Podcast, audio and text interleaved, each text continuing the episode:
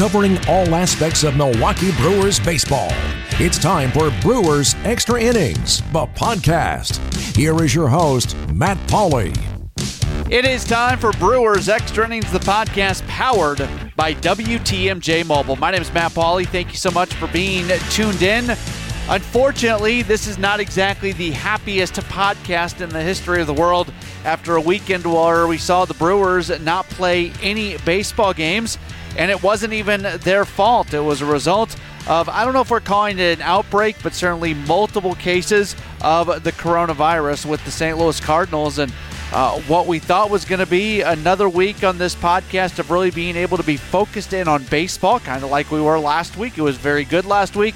Unfortunately, and this is not just Brewers related, but certainly is baseball related, once again, the spotlight is on the impact of the coronavirus on baseball, and questions continue to remain if they are going to be able to get through the season. We certainly did have uh, some Brewers news that we'll touch on here at the top, as always. Housekeeping items at the top of the program. If you do want to uh, get in contact with me, best way to do so is on Twitter. Find me at Matt Pauley on air, M A T T P A U L E Y on air. Also, uh, encourage you to, uh, if you listen to the podcast on Apple Podcast, to uh, subscribe, leave a ranking and review. That would uh, that would go well. So let's just kind of set things up for where we're at right now. And it look, this was a really frustrating weekend. And Brad Ford, by the way, I should mention, I, am not trying to uh, the lead here. Brad Ford from Brew Crew Ball is our uh, featured guest, and he's going to join us and coming up in uh, just a few minutes. And uh, I've already recorded that conversation as I'm recording this part of the podcast now. And really, it's just us two kind of talking through everything that's going on, and I'll try to do that to a certain extent here, and then we'll uh, we'll get Brad's thoughts coming up in just a few moments. I, I've got some questions in terms of how to get through this season, and I guess my big questions at this point is the testing protocols where the results don't get back for at least 24 hours. That seems like it's just not going to work because if somebody takes a test and then they go and play a ball game, or if somebody takes a test on a travel day and then they get on a plane, as it looks like what happened with the Cardinals, it, it, it certainly seems like there's no way to prevent the spread to some of your teammates. So it really feels like Major League Baseball's got to find a way to get the test results back sooner. And if that means working with labs or hospitals in, in every market that there's a team in, you got to do it. And, and from a from a public relations standpoint, you certainly don't want it to look like baseball players are being put in front of the line where other people who might really need these tests have to wait longer. Uh, and that's a real thing but at the same time you find a way. Like if it if it costs you money for major league baseball to purchase lab equipment i don't know what it would be but you find a way to to get this done. So that part of the equation there's at least an answer to it. I don't know if major league baseball is going to do anything but at least there's an answer. There seems to be a route to getting tests back quicker. It might be a really expensive route but there's a route. The problem that there is no answer to, and what concerns me, is the incubation period. And once again, I'm not a scientist, I'm not a doctor, I'm just watching what's going on. And we saw with the Miami Marlins with their outbreak, there it was four or five days after they had all been put in quarantine and nobody was coming in contact with anybody, and players were still testing positive. So the incubation period where you contract it but the time it takes to get to a point where you're actually going to test positive, that's an issue as well. And I don't know what the answer is. I don't I don't know again, I'm not a doctor, I'm not a scientist. I don't know if you can transmit it to other people during that period that you have it, but it's not showing up on test. I don't know it was just a bad weekend. When you've got 20% of Major League Baseball games not being played, that's really bad, and it's a bad start to. Uh, and you know, David Stearns made the point when he spoke. I think it was on Saturday that he spoke. The overall numbers, like the percentage of positive tests, it's not bad. It's it's it's very workable. The problem is such a high percentage of those tests are coming from really two teams in the Miami Marlins and the St. Louis Cardinals. So that's a problem. With that, Lorenzo Cain makes the decision to opt out. I'm disappointed because I don't get to see Lorenzo Cain play baseball. I'm disappointed because Lorenzo Cain makes the Brewers a better baseball team, but I understand where he's coming from. He's got a family, he's got kids. If he's not comfortable playing baseball, that's his right to say he doesn't want to play. And I think most people have understood that. There certainly are those, you know, the keyboard warriors, the the social media anonymous folks that are going after him, calling him not a good teammate, calling him soft, things like that. I think those people are wrong. I think they're really wrong. It makes me angry, quite honestly, to read some of those comments because we can't put ourselves into his position. And if he's legitimately worried, whether you think that the coronavirus is a very serious thing or whether you don't, uh, that's that's not the point here. Everybody has their right to view it however they want to view it, and I guess if you don't want to be criticized for the way that you view it, and there's unfortunately this has become a political issue, and a lot of people are being very critical of everybody for just about every thought on it. I don't want to go down that path too terribly far, but uh, it's from a baseball standpoint, it's disappointing because he's so fun to watch play. But you understand where he's coming from with the family and everything, and it's his uh, it's his personal decision, his right to do it. Ryan Braun ends up on the injured list with an infected finger. Uh, that was kind of a weird thing at first. When when you first read an infected finger on the injury list for that, what in the world is uh, going on there? Uh, there was a piece at uh, MLB.com uh, that kind of went into uh, what exactly happened, and he ended up at the hospital and. Um, they had to cut it open with the infection, so until it can heal, he's not able to play. And then, most seriously, over the weekend, there was a workout on Saturday, and Brewers bench coach Pat Murphy suffers a mild heart attack. They got him to Froedtert, uh, had a stent put in, and uh, he is recovering. He's expected to make a full recovery. Whether or not he's going to be back with the club this year, that is unknown. So, what a what a weird weekend. What a really, really weird weekend of what went down with the Brewers. Prior to the weekend, the Brewers getting started uh, playing their first six games of the year. When we were talking last week, they had just got done with the Cubs series. They played a really entertaining series against Pittsburgh uh, where. Uh, they had a, a great comeback. They had a game that they let go. There was an extra inning, that great comeback, uh, extra innings, uh, and it was, it was fun to see how it played out with the runner on its second. Uh, Brandon Woodruff had a great pitching performance. Christian Yelich is really struggling. Had had the weekend of no games being played happened, this podcast would probably be largely focused on the performance of Christian Yelich because everybody's trying to figure out what's wrong.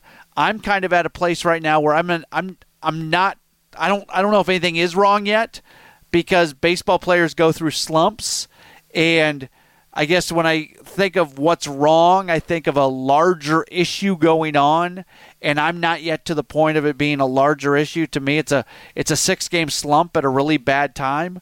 Brewers playing six games at the time that represented 10% of their schedule. It might represent more than 10% of their schedule now if they don't make up any of these games uh, that they were scheduled to play against the Cardinals. Who knows what's going to happen there?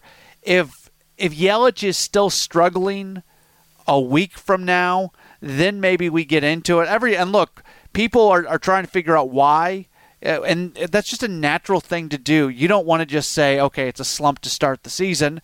You want to figure out is it because there's no fans in the stands? Is it because of the shortened summer camp? Is it because the lineup is different? Is it because of his teammates? Or like, there's all these things that coming off the injury. Is he fully healthy? Like, everybody's looking for these reasons, and I'm just not quite ready to go down that path yet. I think he's going to be okay. I think the numbers are going to be there at the end of the year but it's been a slow start. There's no way to argue anything but that it's been a very, very slow start. So I say all that to say this. Let's bring in Brad Ford. He is uh, a writer for Brew Crew Ball. Uh, you can also uh, you can find him all over the place. It is time for this week's featured conversation. After every Brewers game, signing an announcement, bloggers and podcasters hit the web to give their take. Now we bring them all together it's the Social Media Roundtable, and it starts now. Brewers Extra Innings, the podcast is powered by WTMJ Mobile. We bring back onto the podcast a guy that you can read a Brew Crew uh, ball. You hear, you hear him all the time here on the podcast because we love having him on as a guest. Uh, at Brew Crew Blue on Twitter, he is Brad Ford. Hey, Brad, how are you? Hey, Matt, I'm doing so much better now that I'm back on the pod. I'm glad you're here, and I'll be honest, I'm like, this is sad, Matt. Today, uh, this this weekend was a was a gut punch for me. All I wanted to do was be able to go to Miller Park and watch baseball. And I'm, I think a lot of Brewers fans, all they wanted to do was be able to turn on the TV or turn on the radio and watch and or listen to baseball. And it didn't happen. And we're we're two weeks into the season and there's so many issues you've got two team you have one team that's got a straight up outbreak you've got another team that maybe we can call it an outbreak i don't know uh, you've got teams that have played a few games. You have teams that have played a bunch of games. I will get into like some of the specifics, but just from a very general standpoint, how do you feel right now about Major League Baseball? I'm enjoying it while it lasts, and I think that statement, although short, says a lot about it. yeah, because there's an inference there that it might not last all that long. So I still you know, I, I, still think it's above a 50% chance that we do make it all the way through the season, but I'm not I'm not real confident about that. Like maybe it's a 51%, maybe it's a 52%. There's a very legitimate chance that they do have to shut things down. I think it's I think it's really important that we try to find out with both the Marlins and Cardinals how these these things got started because then we can start to figure out were people not following the rules and it resulted in uh, these outbreaks, or were people following the rules and they still had an outbreak? And I don't know about you, Brad. I'm more comfortable with the first statement, as disappointed as I might be that people did something they weren't supposed to do. It scares me and it makes me worried for the future of baseball, specifically this season, if we find out that say nobody broke protocol with the Cardinals and they still had this. Like I want there to at least be this tangible thing that you can find that what they did, so maybe you can try to avoid it in the future if that makes sense. Right. Well, there's absolutely room for teams to have more of a stranglehold on their players, right? Limit the time that they actually spend kind of off the leash and available or able to go out unsupervised. We've NFL teams do it. Look at all the reports in the McCarthy era of players they've had with issues, which were generally towards the end when you're looking at the Green Bay Packers specifically, of players missing hotel curfew check ins. So you're talking about guys who may have been spending r- rumored long hours out after games and in between traveling and checks to, into the hotel room where it just is something you can control. If everyone was doing everything right, though, and it spread because someone got infected from their wife or someone they were just like coincidentally in contact with, and they then spread it just through traveling, which is a very real fear about this season, that is a bigger signifier that it's the season's less likely to happen. Yeah, so there's so oh go ahead. Yeah, no, it just ends up being what what can you control? If it's that uncontrollable, then obviously you lose hope that there's much further we can go with this. There are two things that really concern me in the current system, which I don't know if they have an answer for. The first one there is an answer for. I don't know if the second one there is, but we'll see what Major League Baseball does. The first one is the lag time between taking the test and getting the test results. Now, that's because they're sending these things to New Jersey and to Utah. The the easy answer is for Major League Baseball to get boots on the ground in every single major league market and find some type of lab in every single market or hospital, whatever it might be, and give them some business and find a way to get the test back day of. And if that means all players have to go down to the hotel room or show up to the ballpark at 8 a.m. every day and get tested, and then those tests are going to be back by 3 in the afternoon when they report to the ballpark, fine. Like there's there's at least an answer there. I don't know if Major League Baseball is willing to go away from their labs in Utah and New Jersey, but at least there there's an answer there. There is something you can do. What you can't do anything about is the incubation period where a player can get it and still not test positive for two or three days. And we specifically saw that with what happened with the Marlins, where five days after they had been totally cut off from each other, you still had a player or two testing positive for the first time. And that that worries me because we don't completely understand if you're still passing it along at that point, but it just seems like it's going to be a real challenge to ever truly get ahead of this thing. Yeah. Um, I think the reason that the tests are currently in the labs that they're in is because MLB is afraid of the optics that come with using public resources in order to get fast turnaround on this so it becomes where what can they do in the cities that they're in to ensure that they're not tapping into the resources meant for the general public in order to maintain those optics. Um, oh, hold on, I'm, I'm gonna stop you real possible. quick though. I'm gonna stop you real quick because it's money solves everything, and um, and I'm not saying throw money at it. I'm saying let major if Major League Baseball is going to go into a hospital or whatever pay a bunch of money where they can hire new doctors and new nurse like do something that has a public benefit. If you're going to take away from something add to it all at the same time. You're right in what you're saying brad but there's also a way that major league baseball could do something to overall have a net positive on it. That's all i would say. Yeah, i think that's very correct. I think that's absolutely correct in that there is a solution that involves money and it, whether it's financially supporting tests or something more uh, out of the box than that. Like, by, like if you buy more tests tests and make them more available, and you become part of the test availability, does it really matter if you're taking up 30 testing slots a day? But I do think something like that would need to happen. The incubation period we saw actually be very scary, I think, with the Marlins in that they're still getting some positive tests back.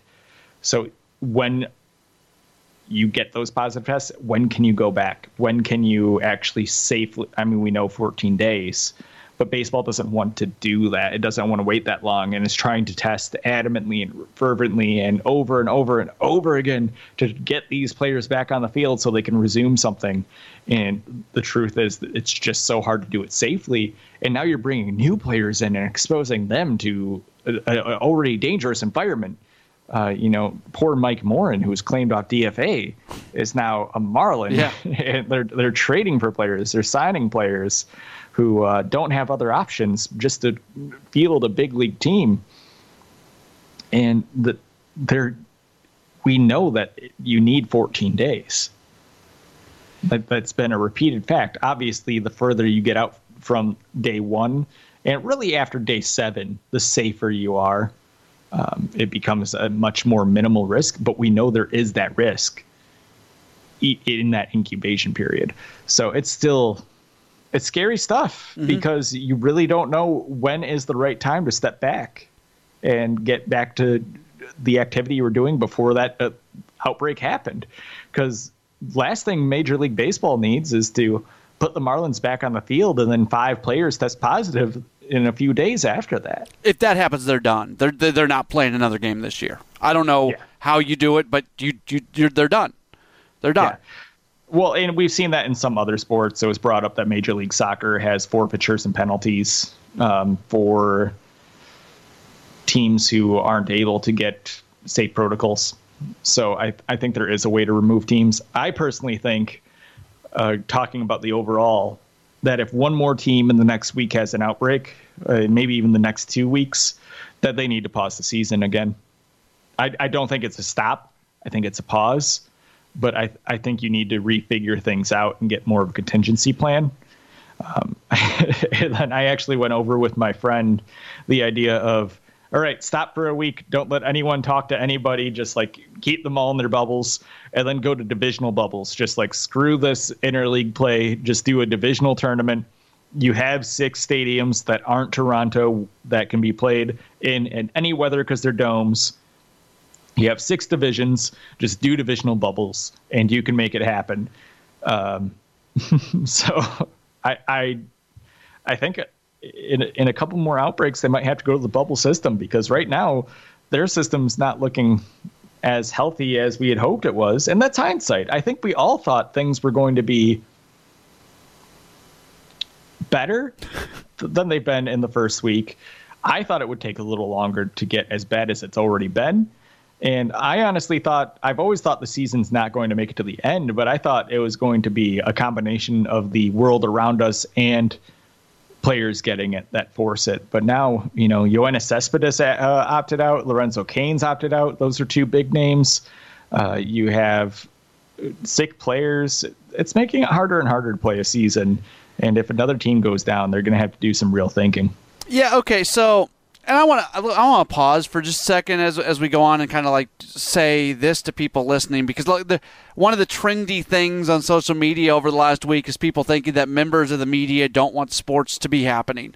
I just want to say for everybody listening, I want baseball to happen. You have no. I was so down this weekend. Like I feel bad for my wife how down I was this weekend because I just wanted baseball to be played. I am rooting for this to happen. My career is based in sports. My career is really based in baseball. This this weekend literally cost me money. I want baseball to be played. So even though we're sitting here and we're talking about some realities, I just want to full stop and people hear that I'm saying I want there to be baseball. This conversation I'm having right now with Brad is based in the realities, and this was a really bad weekend for the sport of baseball in terms of being able to find a way to get to the end of the season. And when we relate it back to the Brewers specifically, Brad, this is all happening, and then we find out on Saturday that Lorenzo Cain has made the decision to opt out. Now, he may have opted out had the Cardinals not uh, had the coronavirus cases and had they played games this weekend. But you, you, see the two things happen together, and you have to wonder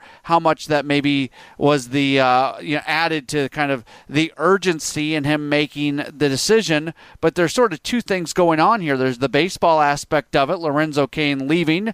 The Brewers are not as good of a team anymore. The second thing is Lorenzo Cain leaving from a from a real life personal standpoint. He didn't feel comfortable and the, the, rightfully so. He did not feel comfortable. Every human being has the, the has the right to make the decision on whether or not they feel comfortable. So he made the decision to call it a season for this year, and he'll get back at it next year. Right, and we know there are a handful of other players who do not feel comfortable either. Um, I'm I'm happy for Lorenzo Cain that he's in the situation that he can do this and be okay. I think everyone should have the right to be able to do this. And I, I I'm happy that he was able to potentially open the door for people who maybe aren't as high in stature in Major League Baseball as he is. I think he has opened the door for other people who do feel truly unsafe. I wanted to watch him play really badly. Getting back to what you were saying, I wanted to see a healthy Lorenzo Cain after we heard a Lorenzo or saw a Lorenzo Cain who forcibly played through injuries all last season and was not up to his 2018 performance. I enjoyed seeing the Lorenzo Cain of old in the short six game season that we got of him, and I I'm bummed because I I do really really like him as a player and a person on the field. So, I, I, mean, it's definitely a torn thing. I want everyone to feel safe. I want everyone to be doing this. But as a selfish sports fan, I want to watch Lorenzo Cain play. That being said, you have to wonder how how many other people are as close to tipping as he was. Apparently, uh, based on what we've heard from in the locker room, I think Brent Suter specifically said it to reporters is you know, the team had known Lorenzo Cain was on the fence. The players knew that Cain wasn't – looking forward to um, risking himself regularly. So we know that there are a few other players who have publicly expressed that they are day to day. Ryan Braun uh, being the probably the biggest. Uh, Brock Holt, we know, feels compelled to play this year because if he doesn't, he thinks his career is over. Mm-hmm uh, I believe Eric Sogard has been slightly vocal about his hesitancy to play this season. So we know there are other players on the roster who are still. Who, who knows what the next move is to cause more dominoes to tip? I'm kind of surprised we haven't heard more so far, but it, I, I think yeah, it's it's definitely scary when it's almost in your own home, right? That that makes it that much more real when it's staring you in the face. Yeah, absolutely. And again, I just I feel bad we're in a situation where Lorenzo Cain has to make that decision. And I think anybody who knows anything about him knows that he is one of the, the best teammates in baseball. He's a he's an incredible guy. And you know, there, there, was, as you might expect, there was the chirping on social media, calling him soft and calling him not a team guy and things like that. And I think anybody who says that doesn't really have a have a firm grasp, a gr- firm grasp on kind of who he is and, and some of these decisions that he was making. What I feel bad about, and I do think it's like insane to uh, insinuate anything about the person he is for this. I've, there was an overwhelming support for him throughout baseball.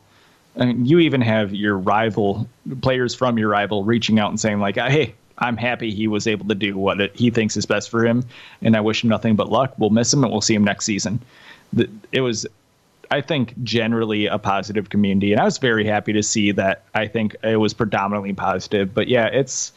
I I know it stinks that you're not seeing one of the best players on your team help your team win, but also you just have to kind of lean into how odd a year is going, and at least Ben Gamel's hot, so at least the next guy up is a guy who's swinging the bat well. So, in terms of offensive production, if you're looking at it purely from a team standpoint, maybe they aren't hurt as much as you might think.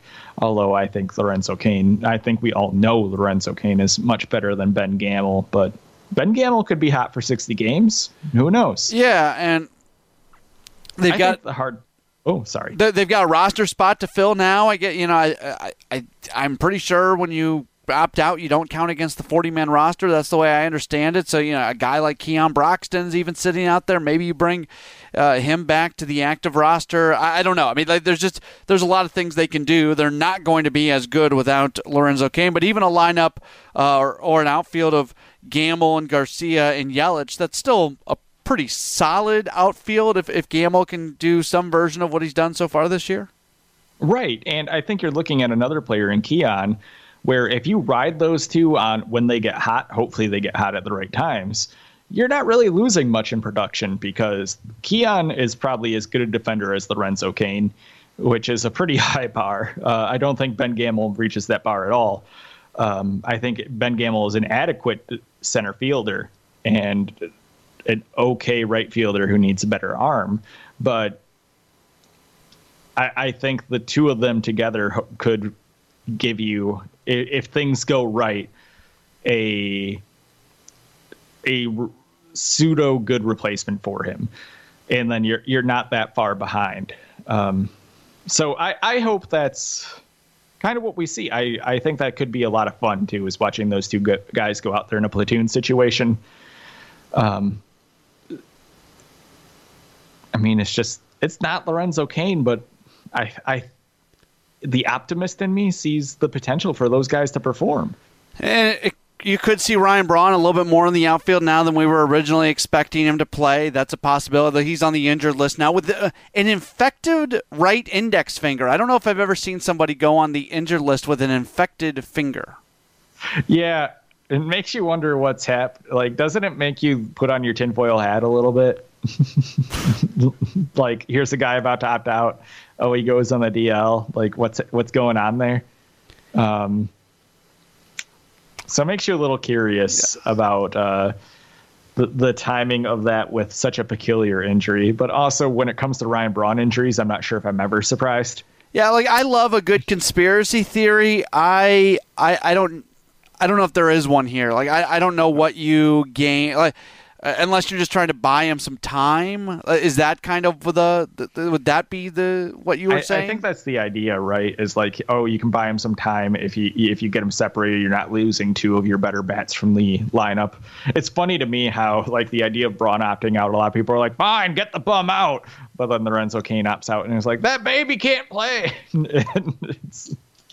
uh, but yeah, it's an I I chalk it up to Ryan Braun has weird injuries yeah. it's it's the one truth we can expect every year is that Ryan Braun will have weird and it, maybe it's not the classic baseball weird injury where person walks through door, person steps on cactus, person slips in tub, person's wife drops luggage on hand.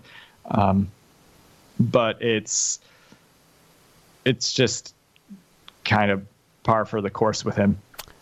I feel like if he was going to opt out, like he would do it. Right. What does he have? To, I mean, like Lorenzo Cain, he's lucky enough to be in a situation where he has wealth built up. He has he has money and can go and sit out and be fine this season. Um, he, he's not a person like Keston Hiura who's only had half a season of major league payday. And Keston's probably a bad example, right? Because he rushed through the majors, he got a good signing bonus. So theoretically, he should have some protection money in the bank for himself, depending, because uh, we all know kids with millions of dollars don't always spend it in the healthiest ways. But uh, you're looking at other players who are have only been in there. They maybe don't have the wealth built up for like a Devin Williams. That's probably a better example. Devin Williams only had about a month of playing time, month of major league pay. Does he have the capital if he feels uncomfortable to go and sit out the rest of the season? I don't think he does.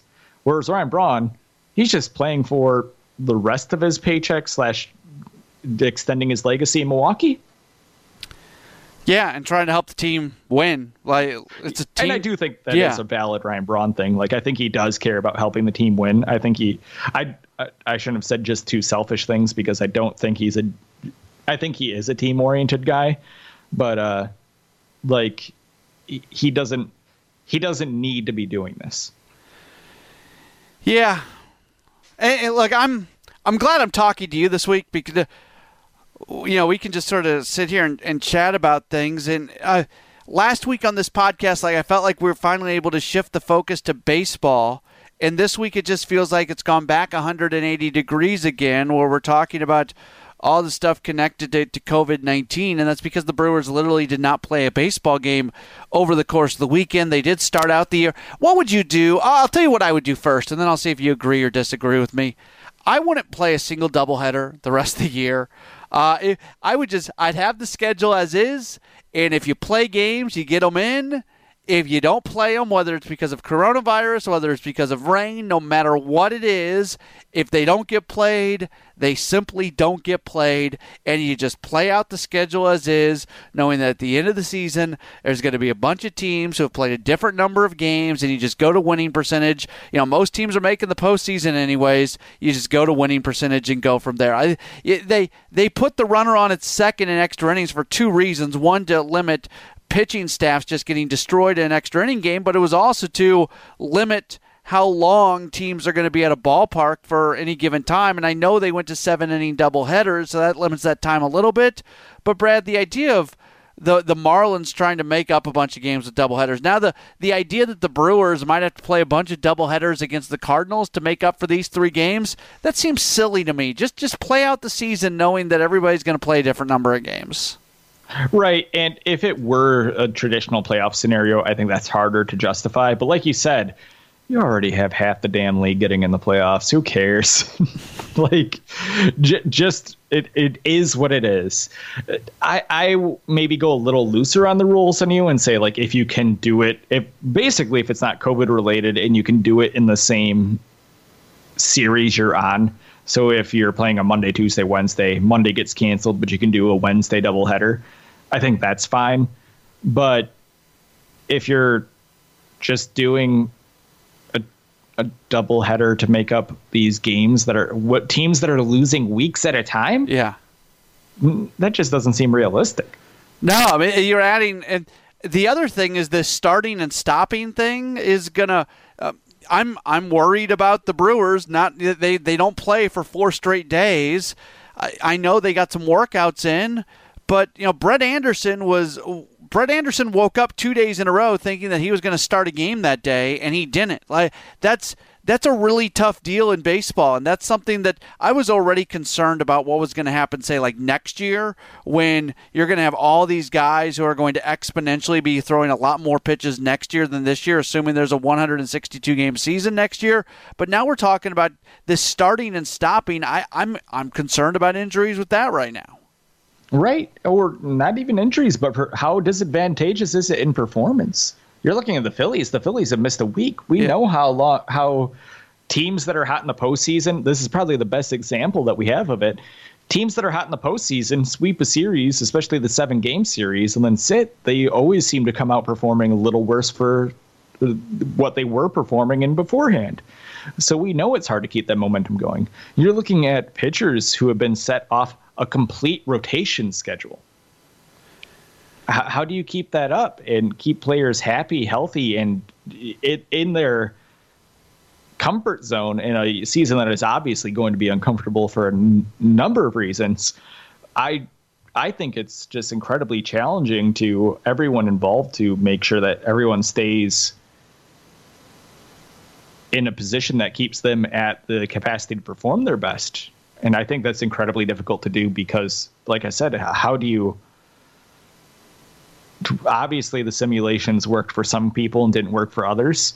So even if you go out and you have a simulated game, is that the best case scenario for someone like Christian Yelich, who probably could use some real work against real pitchers to get going. Uh, it, it's hard to say. It's it's very hard to say. And two, with their limited accessibility to their normal amenities, are, are their bodies being taken care of the way they should? Yeah, I, I, would not start playing simulated games in the middle after the regular season had already started. I like I'm I'm fine with workouts. I'm fine with going through simulated situations, but any like those inner squad type games, the blue, blue gold World Series type games, I don't want them doing anything even remotely similar to that at this point. I just don't think you get anything out of it. I think you do it, but you do it less so, and the only reason you do it is to try to keep the pitchers regular, right? Like, okay, well, we can't let Brett Anderson sit for nine days, so let's throw him on the seventh day, and then we'll just like go through another simulated game, another simulated game, and then the pitch hitters get to face live uh, pitchers and maybe keep that a little fresh. But you don't need like players going all out in the outfield for balls or in the infield. You don't need like players actually like running their hardest down to first or second. You just need those things that are hard to repeat in their true form happening, right? Like hitting is hard to repeat um, unless it's an actual pitcher on the other side. Pitching is hard to repeat unless you're actually pitching. So it's one of those things where the only way I would do it is in that way where it's really just live batter, live pitcher. Let me finish you off with this. Uh, are, are you at a point yet where you have any true concern about Christian Yelich with his slow start? No. Okay. Um, I uh, it hasn't been fun to watch, but Christian Yelich was already one of the better hitters in the league before he became the MVP. Like maybe we never see 40 home run Yelich again, but even even if that does happen, he was a consistent 280 300 hitter with 20 to 30 home run or 20ish home runs and I can't imagine he won't be a 20. Even if he goes back to the 280 hitter he was, he won't be a 20 to 30 guy. The guy's a good hitter through and through. It's what he does best. And good, even the best hitters go through slumps. Even Mike Trout goes through slumps. It it's human. He it's a weird season it, it, doesn't concern me whatsoever. I was hoping Miller Park would get him going. I think a lot of Brewers fans know how well he hits at Miller Park and how much he loves to hit at Miller Park. So I was hoping that would get him going. Um, obviously, we didn't have that, and I I don't know if a four day cool down period is going to help him any, but maybe it does. Maybe it helps him clear the head, right? Less stress. You get to like de stress about it. Maybe not think about it and base it day in day out. But I, I mean the guy's too good a hitter to be worried about in my mind. If if it gets like one, if he's one for fifty, we'll talk. Yeah, that's where I'm at. Like all the things that people are saying, not playing with fans, all the weird stuff going on, coming off the injury, not having as much protection in the lineup, new teammates, like all those things are things that maybe could be something, but let's it's not something until it's something for me if that makes any sense. What protection did he have in the lineup last year? Like Mike Moustakas and Yasmani Grandal were good hitters, but they weren't hitters that who you were af- afraid of enough to throw a bad pitch to Christian Yelich. Yeah, I agree. I 100% agree. Like I, of all the things I just listed, that's the one. Then the other side of it is like he's striking out a ton, and I know there's been some strike three calls that have been not great, but for the most part, he's being thrown like he, they're going right after him right now. Nobody's trying to not uh, pitch to Christian Yelich. So th- this is this has absolutely nothing to do with who else is in the lineup quite yet. Right, and as my peers mentioned on MK Tailgate, you know he has had some hard balls that uh, have come off the bat, so you kind of hope that it's a a BABIP scenario too, some bad luck. I think it's kind of a bad luck. It started as a bad luck, and now it's truncated itself into a slump, which will happen because you just keep pushing harder and harder and harder. Um, Yelich apparently has talked about how his toe tap and timing are off a little bit, so uh, he's just too good a hitter. Even he, he, I always think it's possible for a player not to be the player they were last season, and he might not hit 340, 330 but I I think a bad season from Christian Yelich at this point in his career is going to be 280. I agree. I agree 100%. All right, follow Brad. If you're listening to this, you probably already do, but follow Brad on Twitter at Brew Crew Blue. Read him uh, at Brew Crew Ball. You can also listen to him, uh, as he just alluded to a few moments ago, with uh, the Milwaukee uh, Tailgate podcast. Brad, this is always good. I enjoy talking to you. Um, hopefully, next time we talk, it's a lot happier. Yeah, I mean, I I don't like being negative. Some people were asking me why I've been so negative. I I just think playing sports a, pan, a pandemic is hard. I also really really want to be normal, and I'm although it might always not sound like it or look like it, I'm hoping that we get all 60 games in and a full World Series because I love baseball and it's fun. I agree. Let's let's let's just play it all. How about we'll tell Rob Manfred. Let's uh, let's just stop people from getting the coronavirus and just play baseball. Just lock, chain gang them to the hotel and to the stadium back, and then don't let them out.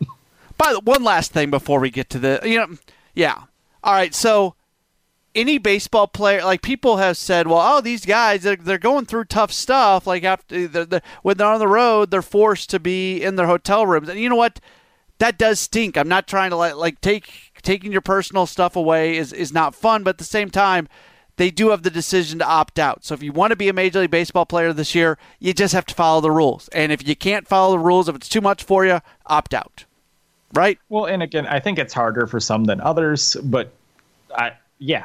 Yeah. It, it's I think at least the Brewers seem to have a culture of a lot of empathy and compassion for their fellow teammates where they don't want to be the one who makes their teammates. Yeah, I think the Brewers are uh, handling this. I, I, I trust him. I, I don't know all those guys super personal, especially this year with so many new players, but just knowing the type of player the Brewers bring in, I am very confident that the Brewers are going to be as good as anybody in baseball at following the rules.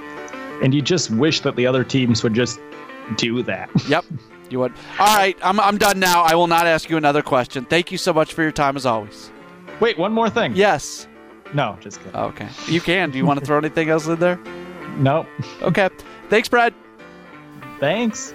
Brad Ford joining us here on Brewers Extra Innings, the podcast, as we do start to wrap things up. Here's what's coming up this week for the Brewers. They are scheduled, hopefully, all these games take place. They are scheduled to host the White Sox Monday and Tuesday at Miller Park. Monday's game will be the home opener. The home opener was originally scheduled for Friday, but that didn't happen because of uh, the coronavirus. So they'll host the White Sox Monday, Tuesday. They'll go to Chicago to take on the White Sox on Wednesday, Thursday, and then they're back home for a homestand after that, a six gamer starting this upcoming Friday, three against Cincinnati, and then three against Minnesota. Thank you so much for uh, being tuned in. I know the uh, the tone was a little bit more negative than I like it to be. I still think they get through the season. I still think we've got baseball all the way till the end, but certainly it was not a good weekend for that.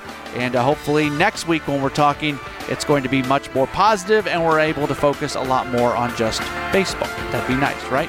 Thanks for being tuned in. Thanks to Brad Ford for being my guest. We'll talk to you next week for another edition of Brewers Extra Innings, the podcast powered by WTMJ Mobile. Thanks for listening to Brewers Extra Innings, the podcast. Matt will be back next week with another episode. For all the latest Brewers news, keep listening to the home of the Brewers. News Radio 620 WTMJ.